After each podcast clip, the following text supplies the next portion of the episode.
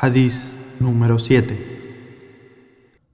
عن أبي رقية تميم بن أوس الداري رضي الله عنه أن النبي صلى الله عليه وسلم قال الدين النصيحة. قلنا لمن؟ قال لله ولكتابه ولرسوله ولأئمة المسلمين وعامتهم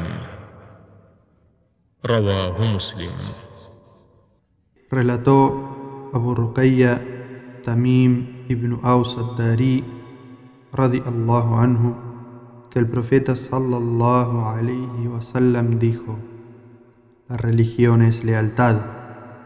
Dijimos, ¿a quién?